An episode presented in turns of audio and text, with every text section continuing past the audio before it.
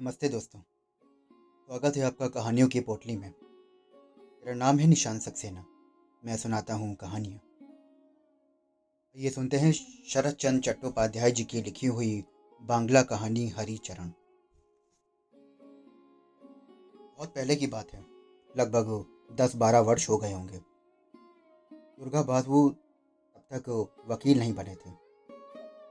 दुर्गादास बंदोपाध्याय को शायद आप ठीक से पहचानते नहीं हो। मैं जानता हूँ। आइए, उनसे परिचय करा देता हूँ आपका। बचपन में कहीं से एक अनाथ कायस्थ बालक ने रामदास बाबू के घर में आश्रय लिया था। सब कहते थे कि लड़का बड़ा होनहार है, सुंदर और बड़ा बुद्धिमान नौकर है। दुर्गादास बाबू के पिता का स्नेही भृत्य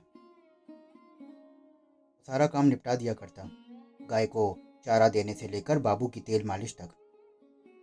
तब वो स्वयं ही करना चाहता। हमेशा व्यस्त रहने में ही उसे खुशी मिलती थी। लड़के का नाम था हरिचरण।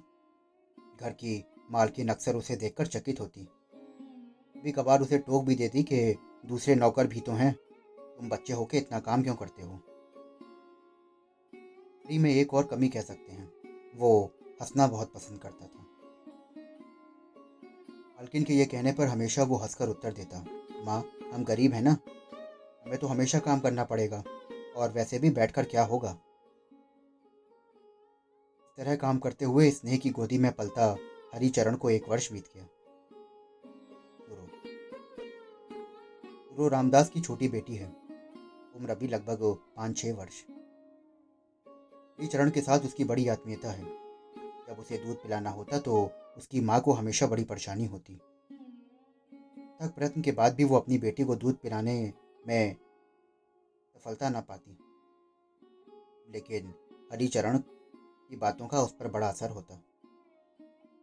है छोड़ो ये सब बातें। ये सब बड़ी बेकार की बातें हैं। मैं असल मुद्दे पे आता हूँ। सुनो। शायद सुरों के हृदय में हरिचरण के प्रति प्रेम का अंकुर फूटने लगा था। दुर्गादास बाबू की उम्र जब बीस वर्ष की थी, तब की घटना सुनाता हूँ। वो उन दिनों कलकत्ते में पढ़ा करता था। पर आने के लिए स्टीमर पर दक्षिण की ओर जाना पड़ता था। उसके बाद भी लगभग दस बारह कोस पैदल चलना पड़ता था। और रास्ता इतना सुगम नहीं था। इस कारण दुर्गादास बाबू घर बहुत कम आते थे। दिनों वो बीए पास होकर घर लौटे हैं। माँ अत्यंत व्यस्त थी। उन्हें अच्छी तरह से खाना खिलाना, पिलाना, देखभाल करना जैसे पूरे घर में उमड़ पड़ा था। दुर्गादास ने पूछा, माँ, ये लड़का कौन है? ये एक कायस्थ का बेटा है। माँ बाप नहीं है, इसलिए तुम्हारे पिता ने उसे रखा है। नौकर का सारा काम कर लेता है और निहायत ही शांत प्रकृति का है। किसी बात पर भी क्रोधित नहीं होता। आह माँ बाप है नहीं। उस पर यह छोटा सा बालक। मैं उससे बहुत स्नेह करती हूँ। दुर्गा दास बाबू को हरिचरण का यही परिचय मिला। जो भी हो, आजकल हरिचरण का काम बहुत बढ़ गया है। पर इससे वो तनक भी असंतुष्ट नहीं है। छोटे बाबू, यानी कि दुर्गा दास। उन्हें स्नान कराना आवश्यकता अनुसार घड़े में जल भरकर लाना ठीक समय पर पान उपलब्ध कराना। उपयुक्त अवसरानुसार हुक्के का प्रबंध इत्यादि में वो अत्यंत पटु था। दुर्गादास बाबू अक्सर सोचते लड़का निहायती इंटेलिजेंट है। तय कपड़े धोना तंबाकू सजाना जैसे काम हरिचरण के ना करने और किसी का काम उन्हें पसंद नहीं था, था।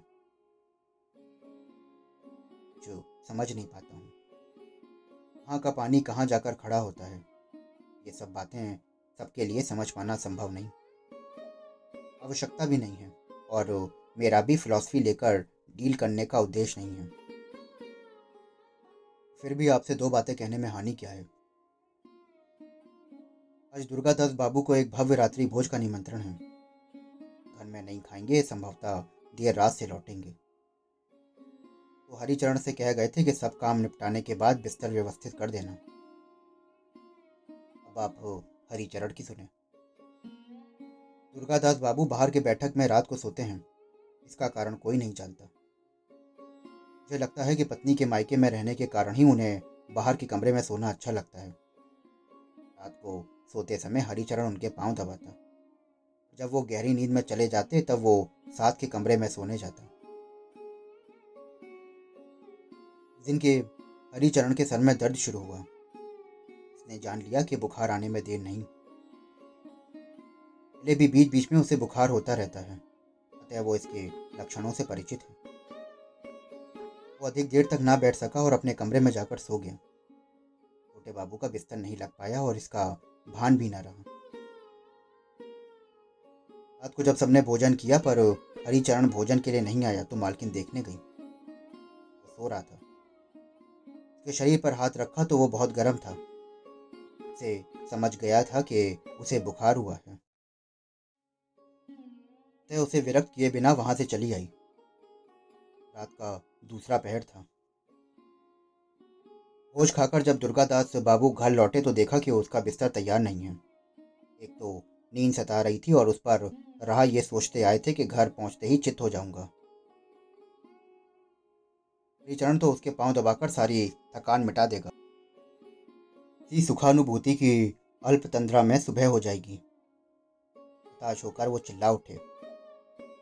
हरिचरण! ओ हरि! कहते हुए वो शोर मचाने लगे। पर कहाँ था हरि? वो तो जर पीड़ित संज्ञाहीन पड़ा हुआ था। अब दुर्गादास बाबू को ख्याल आया कि कम्बक सो गया होगा। कमरे में जाकर देखा तो सचमुच वो सो रहा था। वो अधिक सहन नहीं कर पाए। ज़ोर से उसे बालों से पकड़कर खींचते हुए बिठाने की कोशिश करने लगे। फिर से निढाल होकर बिस्तर पर गिर पड़ा। तब क्रोधाग्नि में झुलसे दुर्गा दास को हित अहित का ज्ञान न रहा।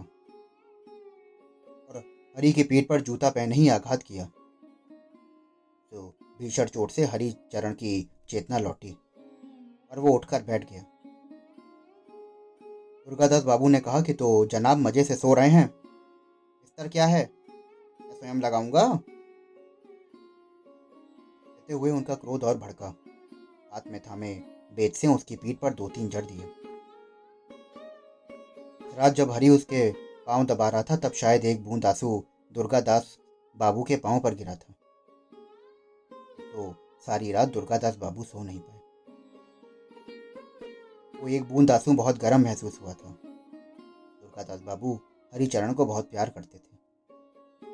उसकी नम्रता के लिए ही क्यों वो, क्योंकि सबका प्रिय पात्र भी था वो। विशेषकर इस महीने भर की घनिष्ठता में वो उनका और भी अधिक प्रिय हो उठा था। रात में कई बार दुर्गादास बाबू को लगा कि एक बार देख आए कि कितनी चोट लगी है। कितनी सूजन हुई है। पर वो तो एक नौकर है। ये करते उन्हें अच्छा तो नहीं लगेगा। कई बार उनके मन में आया कि जाकर पूछाएँ कि बुखार कम हुआ है क्या? पर उससे लज्जा महसूस होती। वह हरिचरण मुँह धोकर पानी ले आया। बाकू सजाया। दुर्गादास, बाबू, काश तब भी अगर कह पाते। आहा। वो तो बालक है, वो भी अभी तेरह वर्ष का नहीं हुआ। बालक समझकर भी अपने पास खींचकर देखते तो बेंत के आघात से कितना रक्त जमा है। जूते से में कितना सूजा हुआ है। बालक ही तो है तो इसमें लज्जा की क्या बात। नौ बजे के लगभग एक तार आया। उससे दुर्गादास बाबू का मन विचलित हो उठा। खुलकर देखा कि पत्नी बीमार है। उनका हृदय बैठ गया। उसी दिन कलकत्ता लौटना पड़ा और गाड़ी में बैठते हुए सोचा। भगवान समझूँगा प्रायश्चित हुआ। आया महीना हो गया। दुर्गादास बाबू का चेहरा आज प्रफुल्ल है। उनकी पत्नी बच गई। आज घर से भी एक पत्र आया है, जो कि उनके छोटे भाई का नीचे पुनश्च करके लिखा हुआ था कि बड़े दुख की बात है। सुबह दस दिन ज्वर से भुगतते हुए हमारे हरिचरण की मृत्यु हो गई। पढ़ने से पहले कई बार उसने आपको देखना चाहा।